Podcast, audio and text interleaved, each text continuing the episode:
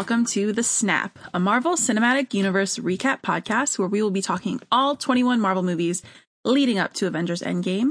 I'm your host, Kayla Jouette, and welcome. Uh, this is going to be a podcast for anybody who's interested in a short recap of the films. Say you've watched all the films in the past, but you don't want to rewatch them before Endgame, but you kind of want to be refreshed. This is going to be the podcast for you. We're going to be doing like a 10 minute recap of all the movies, talking about them, reviewing them, rating them. Um, if you haven't seen all the movies and you were just coming here to get some info before Endgame, this is a good place for you as well, but I definitely recommend in the future to watch them all because these movies are really great. It's a really fun universe, and that's why I'm making this podcast. Uh, this is episode one, meaning I'll be doing the recap on Iron Man, which is the first movie in the MCU. Helping me today is Riana Manuel. How are you doing today? I'm good. I'm good. I'm really excited to talk about this movie. Yeah, it's the first one. You get to talk to me about it. It's going to be great. Uh, so tell us a little bit about yourself. Yeah, so um, I am big, big Marvel fan. I did not grow up reading the comics, so all I know about the paper world of the MCU is just from Googling Wikipedia and asking people who know more than me. But I've seen each of the Marvel Cinematic Universe movies multiple times.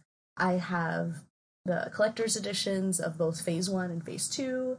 I have lore book stuff, all kinds of paraphernalia, and a big huge nerd about it. So uh, I'm really honored that she asked me to to discuss this first movie, and uh, I'm really looking forward to to looking at Iron Man again. It was fun rewatching it. Yeah, and it's especially great because it is the first one. It introduces us to the MCU, and it started up so much. And rewatching the film was really interesting because like we talked about before um how I thought when I was watching I was like, "Oh, they didn't set up for the MCU. They just made Iron Man and Incredible Hulk and they were just like rolling with it." But then you rewatch it and you see all these cool little things that play into all the other films and set up. So it was really cool getting into that and seeing everything play out. So yeah, uh we're to do a recap. I like to keep the recaps under 10 minutes, or at least around 10 minutes. This is the first episode. I might screw up. It's okay. It's going to happen. So, yeah. And Riana, if you hear me screw something up, or let's say I forgot something and you want to chime in, just do so. It's going to be fine. Um, so, yeah, let's start with the recap. Okay. So, the movie starts. We get Tony. He's in an army truck in Afghanistan with three other soldiers escorting him. It blows up. His own weapons blow up in front of him. It causes him to like bleed all over his chest. He wakes up kidnapped. And then we get a flashback to 36 hours ago. There's a gala for him, and they introduce him as a billionaire, playboy, philanthropist. But most importantly, he is CEO of Stark Industries. Um, he doesn't come up to get his award um, because he's out gambling. And Obadiah, who is Jeff Bridges, and I might intertwine them, like I might refer to him as Jeff Bridges or Obadiah because when I see this character, I'm just like, it's just Jeff Bridges. It's fine. So yeah, Jeff Bridges accepts the award for him. Um, a reporter stops Tony on his way out of the casino, criticizes him about weaponizing the world, and then they end up sleeping together.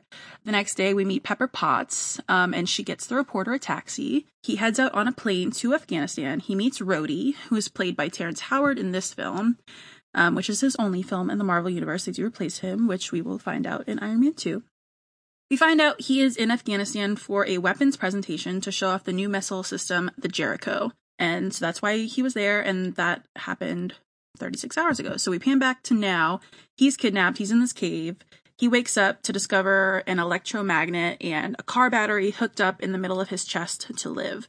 Uh, the man in there with him saved his life. He's helping him while he's in the cave. Uh, they want him to build another missile like the Jericho. And as he's talking to them, he notices they already have a ton of his weapons. So instead of building the weapon, he builds his miniaturized arc generator chess piece that we know of today. They start to work on a big suit to escape until the big baddie, like, I'm going to call him the big baddie because I don't know his name. It's the big baddie kidnapper, uh, comes in and tells them that they have until tomorrow to finish the missile. So Tony gets all sweaty. He finishes up the iron suit. Uh, they come for him. He kicks ass. He's looking like the Iron Giant. His suit shoots him into the desert. He escapes. Rhodey finds him. So now back to normal. Tony's back home. Uh, he calls for a press conference, and Jeff Bridges greets him and starts the conference. And then Agent Coulson shows up. This is his first scene. Um, we're going to see Agent Coulson throughout phase one of the Marvel movies, so remember him. He shows up and approaches Pepper Potts about S.H.I.E.L.D. Uh, Stark admits to being a part of a system that isn't held accountable, and effective immediately, he's shutting down the arms building. Him and Obadiah argue about the arc reactor and shutting down the program, and uh, Obadiah wants him to lay low while he handles things. So back at Tony's place, he calls in Pepper to help like remove his old arc generator and this wire from his chest. He kind of goes into cardiac arrest. She puts a new plate in. They like laugh and flirt with each other. There's like really good chemistry between between these two, and they tell her he tells her to trash the old generator. So Tony shows up to the Air Force and he wants to tell Rhodey what he's working on aka Iron Man, um, but Rhodey kind of dismisses him and says that he needs to get his mind right from being held hostage for three months. Uh, so he goes home, he starts building this new suit, testing out the jets, until um, Obadiah shows up and says that the board wants to kick him off, claiming that he has PTSD. So now uh, Tony's really salty about it but he continues to work on the suit. Uh, he finishes it. He goes for a test run up into the air. He's really good at it, um, but he gets way too high up in the atmosphere and it's too cold for his suit and it shuts down midair. He falls from the sky, tumbling towards the ground until his suit finally powers back right before hitting the ground. It's a really cool scene. It's like the first Iron Man scene, so it's like really cool. It's fun. He flies home. He finds a box from Pepper that has his first generator in it as a gift and says, proof that Tony Stark has a heart. So, back in Afghanistan, the kidnappers have placed together his first suit from when he escaped. Uh, Tony finds out that they're having another gala, and but nobody wants him to attend, so he shows up in style and changes his suit to like the red and gold that we know of today. Um, he shows up to the event, not in a suit. He shocks Obadiah, who clearly didn't want him there. Um, we get our first Stan Lee cameo, which is really cool. He is Hugh Hefner at the party, so that scene's really funny. Got the ladies around him. Um, Agent Coulson with S.H.I.E.L.D. is there. He meets with Tony. He wants to debrief him and set up a date. And then Tony listens but like ignores him, goes off to dance with Pepper because she's looking real nice. Again, they're having some great chemistry. They go outside to talk, but she's pretty like embarrassed that she's dancing with her boss. There's something there, but she doesn't want people talking. They kiss. He goes to get her a drink. But at the bar, the reporter from the beginning of the movie meets him, calls him out some more on his weapons dealing and accountability, and then she shows him pictures of some devastation and farmers and civilians like being driven from their homes and killed by his weapons. He says he didn't do this. He confronts Jeff Bridges on selling the weapons to murderers, and Jeff can. I keep I I don't know why I keep going back between Jeff and Obadiah, and I'm sorry. It's just it's Jeff Bridges. Uh, Jeff Bridges confesses he's the one who decided to kick him off the board, and he's trying to protect this company. So there's tension now. So Tony puts on the suit, and he goes for the men who kidnapped him, who are responsible for these like murders and devastations. He wants to finally be a hero for other people and hold himself accountable for the projects his own company funded. Iron Man shows up just in time to save this family from being kicked out of their homes. Uh, he takes out the kidnappers that took him in the first place. He finds the main guy, leaves him alone with all the civilians to do what they want with him. And he goes to fly away. He gets shot down from the sky with a tank, which he shoots with like one teeny missile and it blows up. There's like a huge explosion walk away scene with music, you know, very classic. Very nice. Um, the Air Force sees all this heat, um, and everybody's like, where is this coming from? What's going on? So Rhodey calls Tony, um, accuses him of using an unmanned aerial vehicle as his bogey, um, and he's going to blow it up. And Tony tries to speed off away from the jets. He almost gets blown up, and then he finally says, "It's me. I'm the bogey. Don't shoot me." Um, so he's on the jets. They try to shake him off. Basically, the jet loses a wing. And the pilot tries to escape. His parachute doesn't work. Tony flies down, saves him. Superhero moment again. Um, and then Pepper catches Tony trying to get out of the suit with all the bullet holes in them. So now Pepper and Rhodey both know that he is Iron Man and nobody else does. Until we pan to Afghanistan, where, surprise, Jeff Bridges is meeting with the kidnappers' leader, and they show him the original Iron suit. So now he has an idea that Tony is Iron Man. The leader says that he will give him the OG suit in return for an army of iron soldiers. Jeff Bridges uses arc technology to deafen the leader and make his ears bleed, and has his men take out the rest of the group. And on the way home, he's like, I need a prototype of the suit and the arc reactor ASAP. Back at home, Tony tells Pepper that he's trying to save the civilians and take back his weapons. She quits, which she does a lot. she quits because she doesn't want to stand by and watch him kill himself. And he says he knows in his heart what's right and he has to do this. So she stays. Um, she gets on the company computer and downloads all the files for Tony to find out what Obadiah has been doing, but she finds the evidence that he paid the kidnappers to take him and to create more weapons. And right at this discovery, Obadiah walks in on her, almost catches her. He talks to Pepper about how Tony left a part of himself in that cave, and Tony doesn't know how lucky he is to have her. She bounces out, and he sees that she downloaded something, and he goes after her. On her way out, though, she sees Agent Coulson and runs away with him. So now Coulson's involved. Um, Obadiah hassles the scientist to work harder on his ARC technology. Tony is at home and Obadiah sneaks up on him and paralyzes him with the same like deafening system. He's stuck on this couch. Uh, Tony's sitting there motionless. Obadiah tells him that he put the hit on him, and he takes the arc generator out of his chest and says, "Just because you have an idea, you think it belongs to you." Uh, he says the arc generator will create weapons for years to come, and that he shouldn't have involved Pepper because he doesn't want to kill her. So he leaves. Tony comes to. He can't walk. He's struggling to make it anywhere without his arc generator, so he crawls to the plaque that Pepper made him of his original piece and uses that to survive. Obadiah puts the arc reactor in his own iron suit, which is way bigger than Tony's. Rhodey shows up looking for Tony, picks him up off the ground, gets him on his feet with the suit, and then as Tony flies away, uh, he looks at another suit and he says, "Next time, baby." So it's like a call to war machine. We'll we'll see that eventually. So now Pepper, Coulson, and some more agents show up to Obadiah's place to arrest him. Um, but then he comes out, surprises them. He's got a huge suit. He's going after Pepper. Tony sweeps in, and it starts this big fight with Obadiah, aka Jeff Bridges.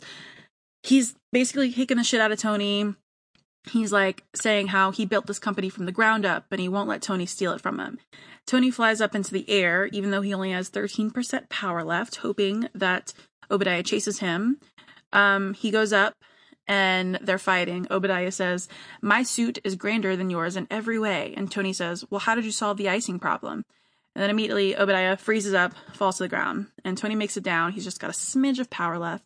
We think everything's good, but of course, Obadiah comes back and he's trying to smush Tony inside of his suit. Tony can't do it alone, and he tells Pepper to go in and override the reactor to take down the roof. Pepper is trying to plead with Tony to like wait till he gets off. He doesn't. So she takes out the roof with the arc reactor. Tony flies out, but Obadiah does get electrocuted and he dies. Next day, Rhodey has to do a briefing on the Stark Industry incident. Coulson um, gives Tony an alibi to say he was on his yacht during the attack. Pepper thanks Coulson for his help um, he says that she should be hearing from S.H.I.E.L.D. very soon. So Tony goes out to make his statement in front of the press, but instead he says, I am Iron Man. And that is Iron Man 1.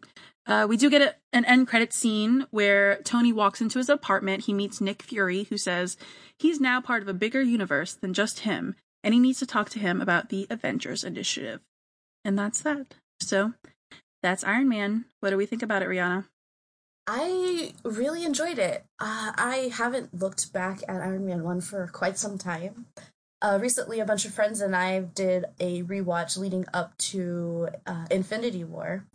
And in that experience, you know, I had a chance to see each movie yet again. But Iron Man 1 kind of fell to the back of my mind. I haven't really looked at all of the details in the movie, especially as the the first in this now 21 movie long series uh, in a while. And it was a really interesting experience looking at a movie that came out in 2008 again. And from from that lens, you know, did it hold up? 10 years later, right? Yeah, such a long time, but but I really enjoyed it. I did. And you know, it's not perfect movie, but it is pretty good. And obviously it did enough to to get us where we are today. Definitely not a perfect movie. I'll say that. Um yeah, it's it is a good movie, and I I'm probably gonna say this again, but I'm not a fan of origin stories. I usually don't like origin story movies, and this is a pretty good one. This is a nice one because throughout the whole movie, like, it doesn't feel like they're jumping around from origin story to this to this to this. Like the entire movie is him building up the suit, building up Iron Man, becoming this person, um, kind of dealing with the repercussions of this suit and this mm-hmm. like almost like a, it's a weapon, right? Like he builds weapons his whole career. Yeah. And then he comes up with a suit to take care of the weapons and the, you know, the destruction that caused his weapons have caused from his weapons. But um but yeah, it's it's interesting because like I said I don't like origin stories, but I really did like Tony in this movie. However, saying that I like I like Tony a lot better in other movies than I do the first two because I I don't like Tony's personality as much in the first two movies. I feel like yeah, he's kind of a piece of shit. Yeah, he's he's pretty unlikable just as a character, right? I mean, you take somebody who is lucky enough to be born into a very wealthy family, uh, he has all of the opportunities in the world, and you know grows up very rich, very young. He he of course has some pretty serious character flaws. And you know diverting a little bit from the comics he is not inherently abusive that we see in the mcu um, but he is set up in, especially in the beginning of this movie as you know the guy who's drinking and you know out gambling instead of accepting his award from his friend and you know has the flight attendants tying their shirts up to crop tops and dancing while he's on the plane. He does grow however, which is nice, but he doesn't start off with uh, the most likable personality. No, yeah, yeah, and he he definitely does grow, not as fast as I want him to grow. uh, well, yeah, especially since we know where he ends up. It's really hard looking at this version of Tony. Yeah, because you see him in like Civil War, Infinity War, and those movies, and you're just like, I love this Tony. I'm rooting for this Tony. He's great. He's he's grounded. He's yeah. the character that I wanted him to be. But then these first movies, he's just exactly what I what I don't like from a character, right? Like I don't like the playboy, you know, like the one yeah. who is I have all this money and I know what I'm doing and now I'm a superhero and I'm going to tell everybody about it. Like it just doesn't make me feel even better about him. Like even though he's doing good, he's doing he's doing good with what he's got. Um, yeah. In the future, obviously, he does more than what we see in this movie, but it isn't. It is an origin story, so yeah. And the, some of those tendencies do stay with him um, throughout the films. Like he's a very cocky person, very confident, um, a little selfish. Um, one of the scenes that I thought was really, really funny, looking back at it with this intent to discuss it later, I noticed more. Uh, definitely than any other time I've watched the film. But I noticed when he was returning back after being held captive and tortured, um, Obadiah greets him, you know, very phonily, you know, in front of all of the cameras, and it's like, "Oh, hey, Tony, great to see you." You know, didn't greet him when he landed back at the airport, like his actual friends, but you know, that's another part of the conversation. but uh, Tony, you know, has his cheeseburger because you know I need two things when I get back: cheeseburger in a press conference cheeseburger first. And so uh, Happy is holding this bag full of cheeseburgers from Burger King, and Tony pulls one out, and Obadiah's like, "Oh, ha ha ha! You have a cheeseburger. Can I have one?" And Tony says, "No. Um, uh, this is the last one, and I need it." and I I chuckled at that. I had never caught that line before. Uh, and as they're walking into the press conference room, Tony's finishing that burger, then sits down and pulls out another one. So the, there's a couple of times when um, very very uh, artfully, the movie does demonstrate he has some selfish tendencies, and that was a nice little subtle one that I didn't catch until rewatching it this time around. Mm-hmm. Yeah, I know it's it's very interesting because I miss a lot of stuff. Like this process of me rewatching the movies and taking notes as I'm as I'm watching mm-hmm. has like brought a whole new light to the films for me because I don't realize how much little things that I miss and it sucks because a lot of these things are really cool and intentional. Yeah. So it's it's been nice having this rewatching and writing down everything because then I'm like, oh, this happened. I don't remember this. This is cool.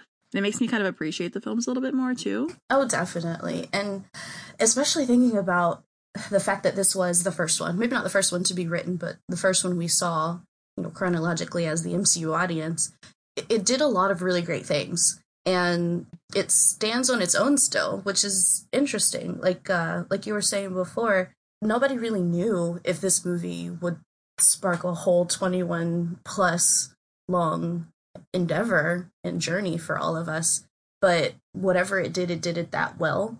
And it's interesting seeing all of the little seeds that were even all the way back in Iron Man 1 that later Mhm. bloom and, and become whole pieces of lore uh, in the uh, subsequent films, especially the subsequent Iron Man films.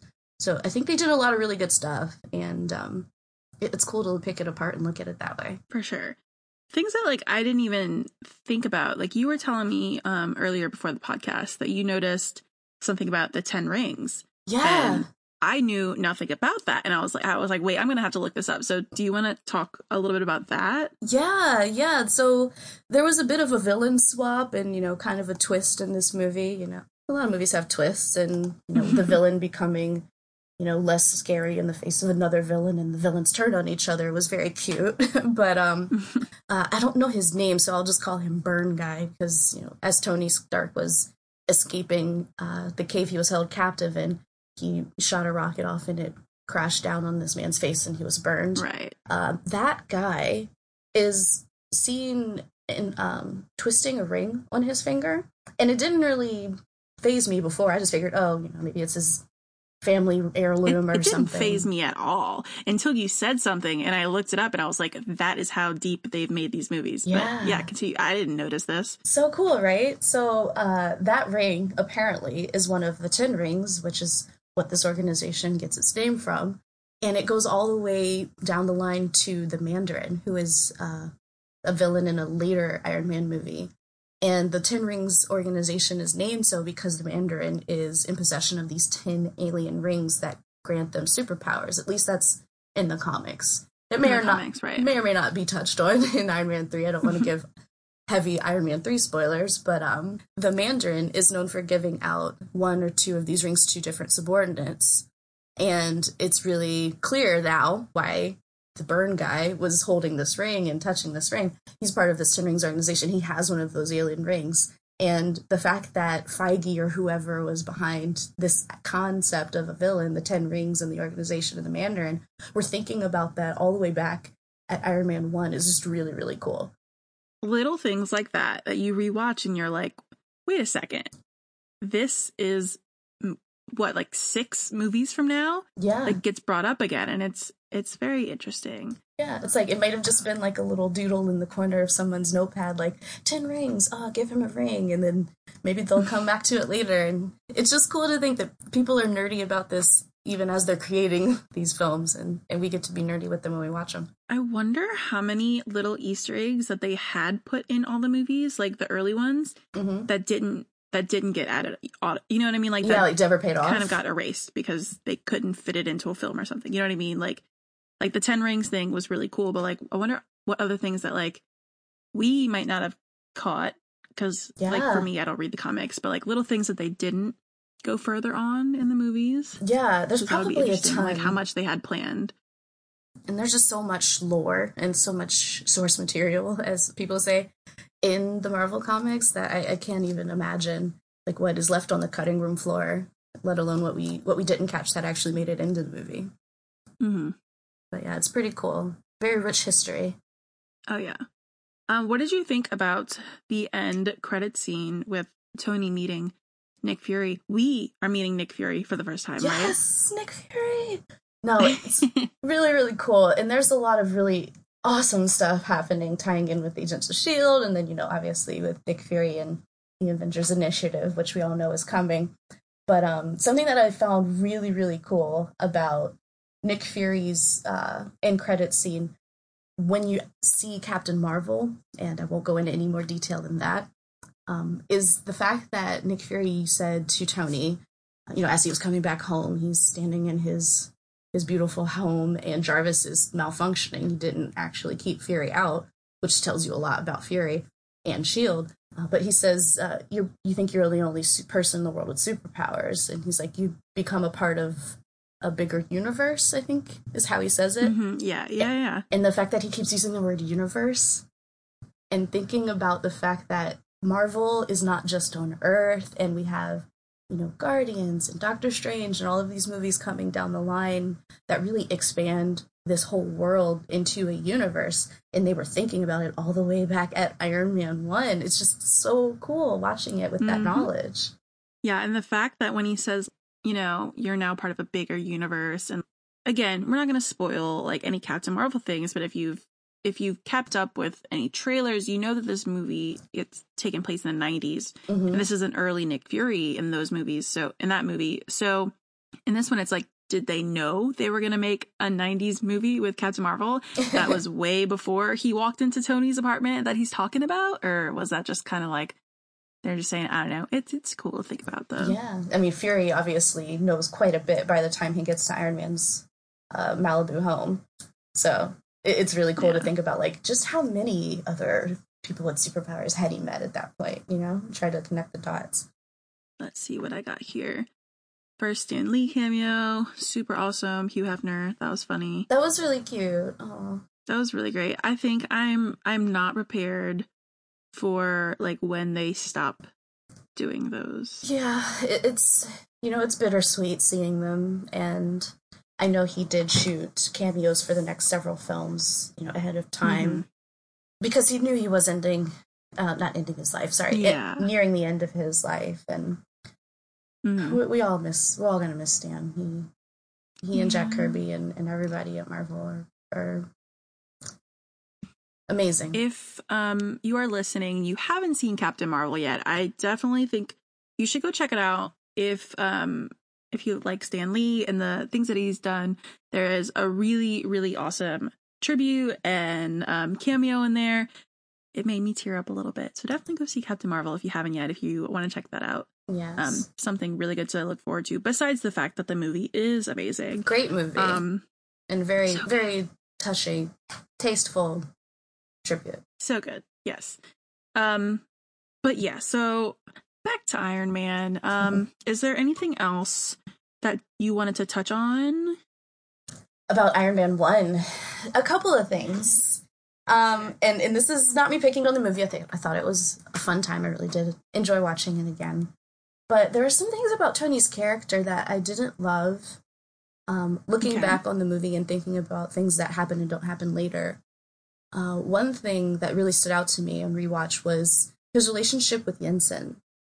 And this is the the doctor who is in the cave with Tony. And the first time you see him it's while tony is in and out of consciousness you know they're working on his his wounds and his injuries. And then when tony finally comes to we see him uh, yinsen in the mirror shaving. He's putting on his suit which i mean really interesting detail that they kept his suit fresh um, while he was in captivity and um, he seems to really dress for the occasion of meeting tony stark and he does mention, you know, I've met you before. I think he said something like a conference in Berna. And you, you can tell that Yinsen has a lot of respect for Tony. Maybe not the man, but definitely the mind. And Tony doesn't even ask this man's name until like a few days after they've been there. And there is a moment where Yinsen, you know, doctor, pacifist, one would assume, as he's grabbing a gun, saying, You need more time to boot up this suit and tries to create a diversion with the other guards in the cave to plan their escape. He's shooting at the wall, screaming, you know, trying to get everybody's attention on him.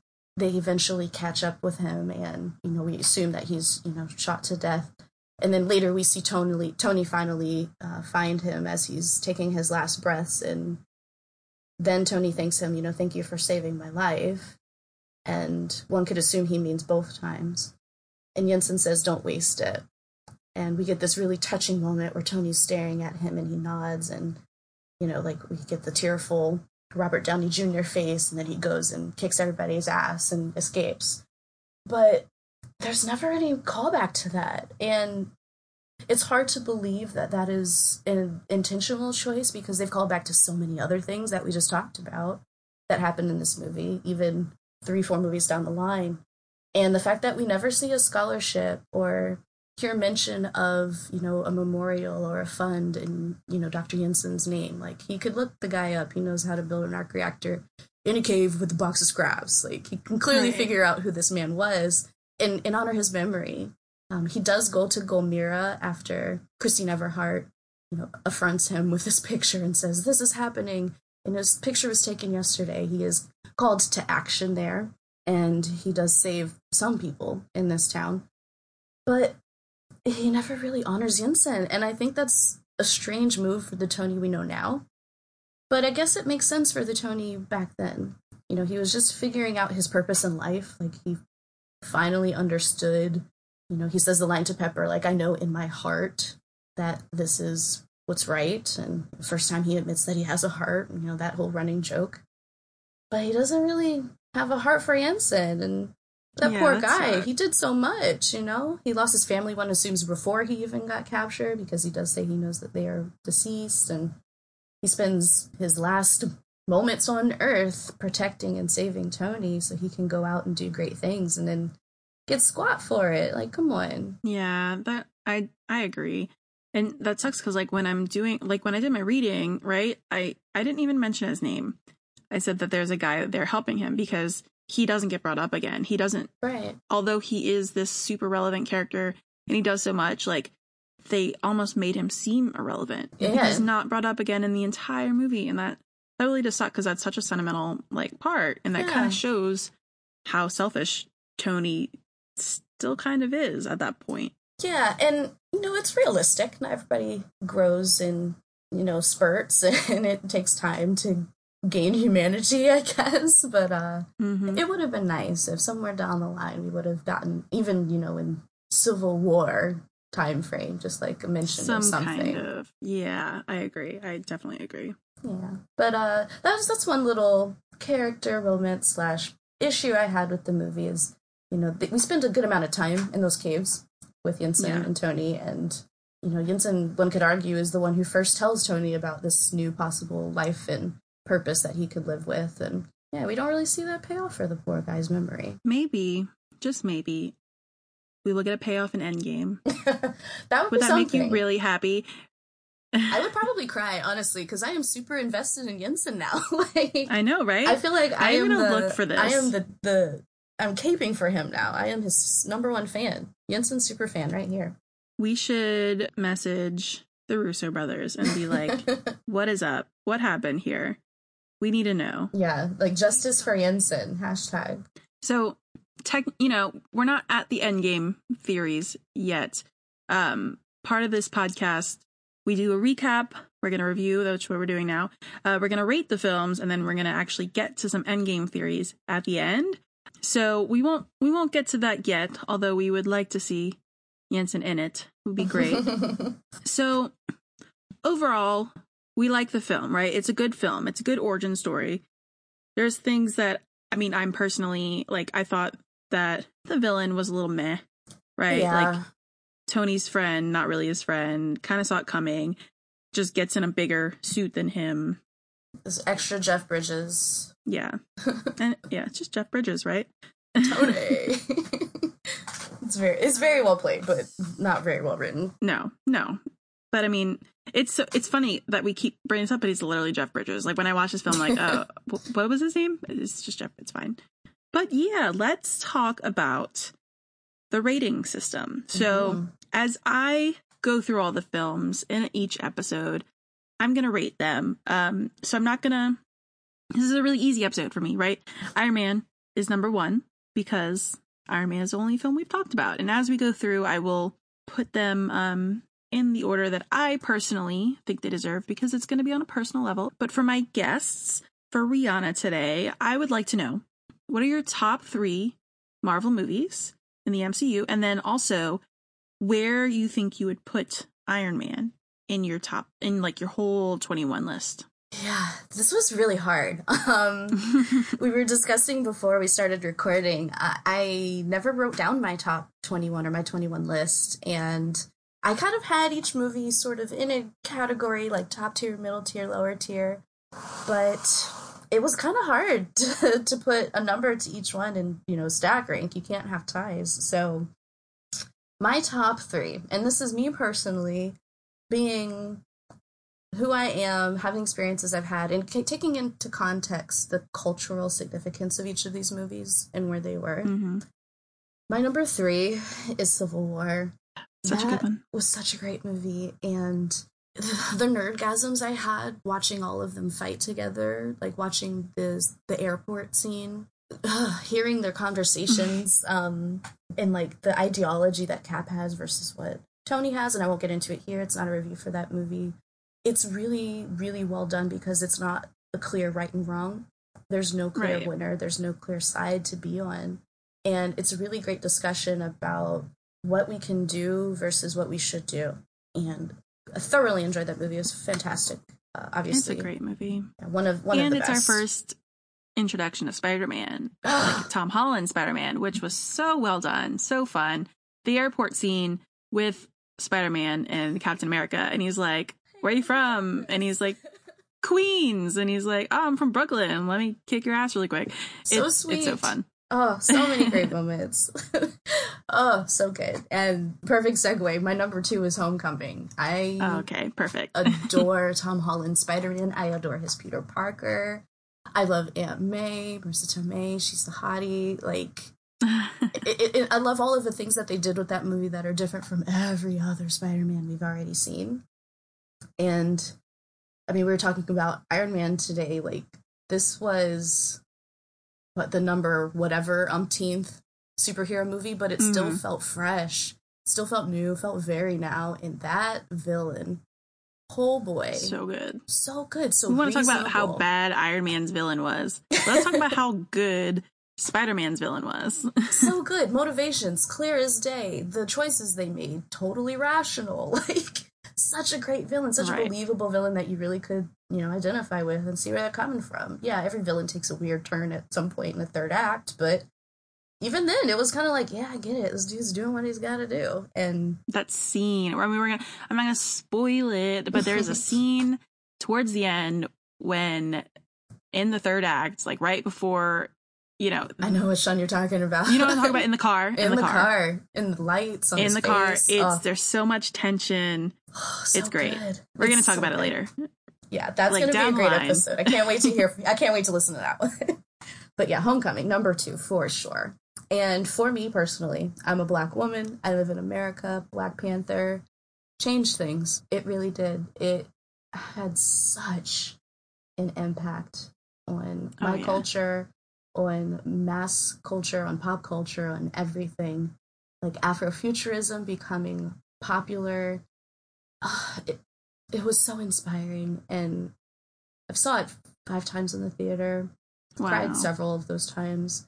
There's things about the actual movie itself that aren't the best. It's been done better in other places, you know, the villain being a carbon copy of the hero, but a little different. Yeah, we've seen Mhm. it. We just saw it in Iron Man. But I, I cannot it, it cannot be understated how much that movie meant. And it is for Oh, yeah. sure my number the one. impact, right? It's like I think we talked about this earlier too, but um it's just certain Marvel movies they're all, they're superheroes, right? It's Mhm. going to be a superhero, you know, it's going to be fun, it's action packed, but I feel like I personally feel like this was the first Marvel movie to have everything it needed to be to be a fun and good superhero movie, but also have such an impact, right? Like it felt moving in a cultural sense, you know? Mhm. So it was the first Marvel movie that I felt actually mattered in a not Yeah. that they don't matter, but it, it did matter. It did things for did the real world, you know? Absolutely. What a great way to say it. It did things for the real world. And when a superhero, oh, I just got chipped up. when a superhero movie can do something to make the world a better place, like that's the whole idea of these comics in the first place, right? And Yeah. what a beautiful message. What a beautiful, beautiful movie. So, so excited that Black Panther exists and that it was done so successfully. So, so excited. Yeah. But yeah, that is my number one. And Iron Man.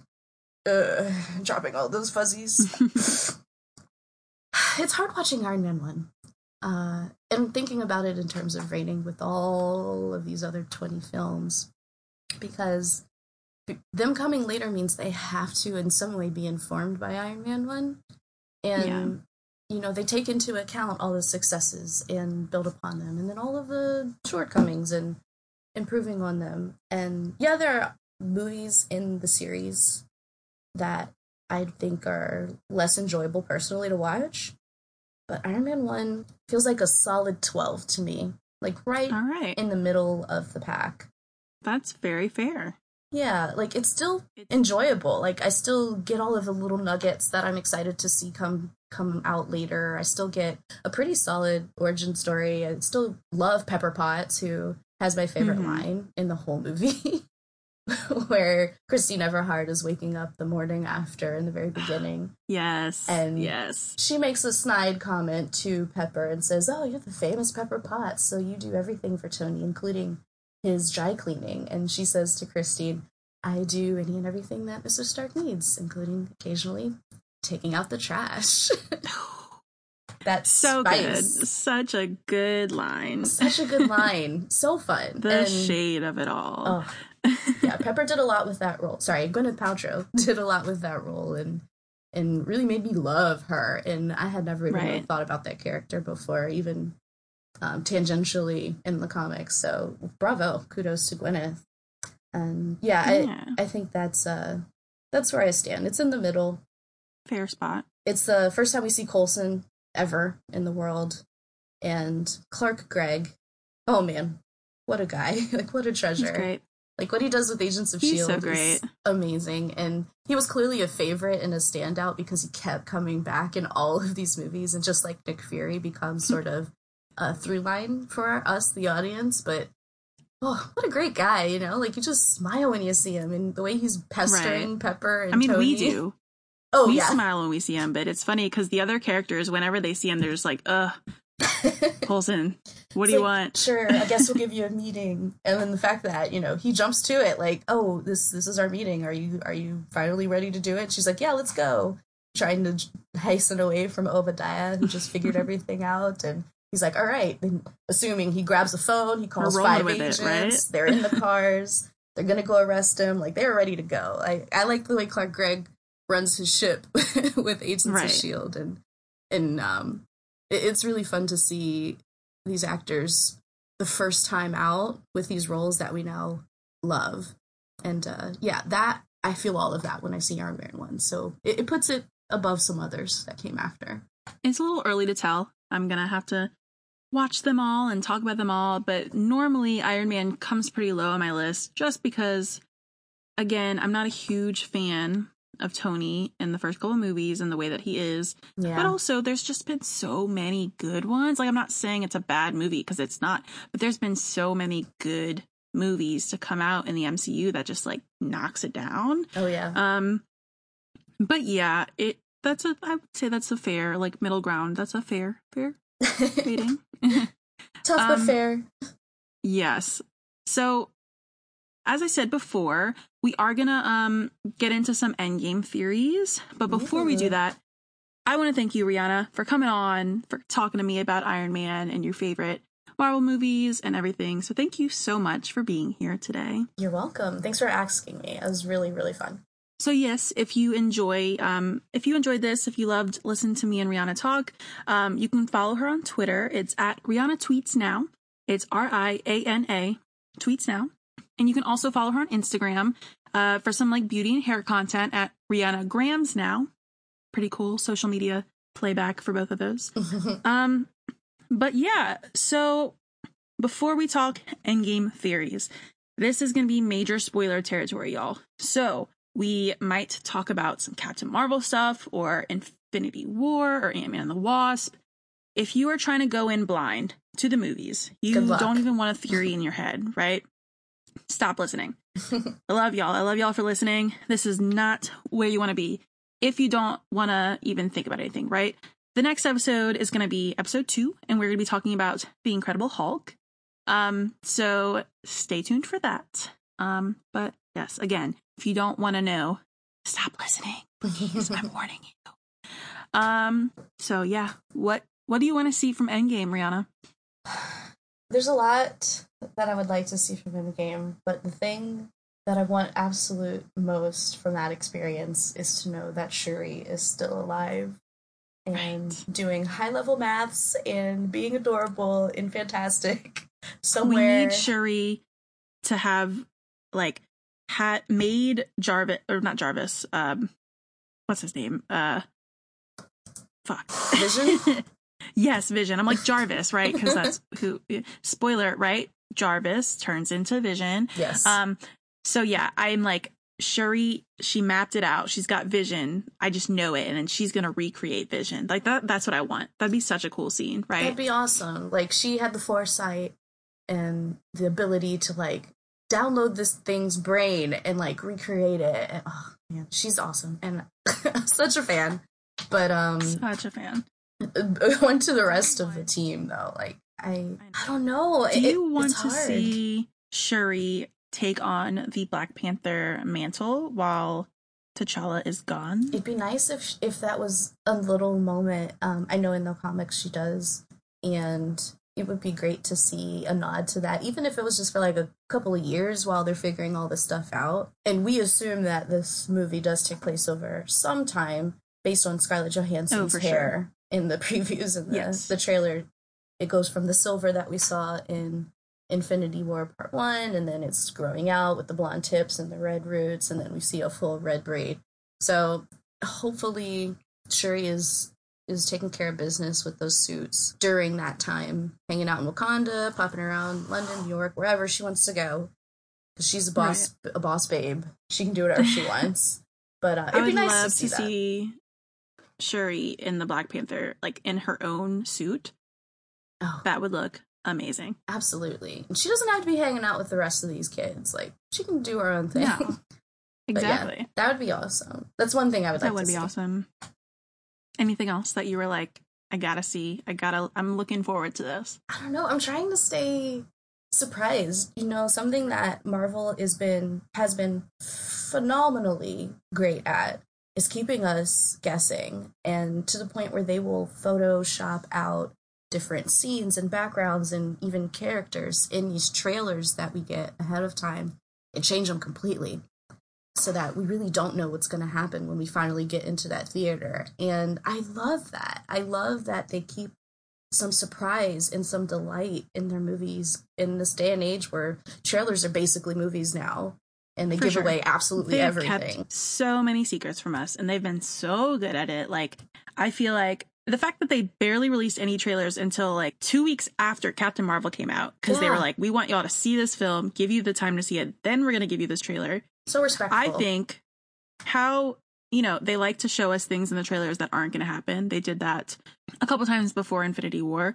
What if we see all these suits and we're like, all right, they're going into the quantum realm. Yeah. They're all wearing these suits. It's going to be crazy. What if plot twist, they're throwing us off that never happens. Would you be mad? mad?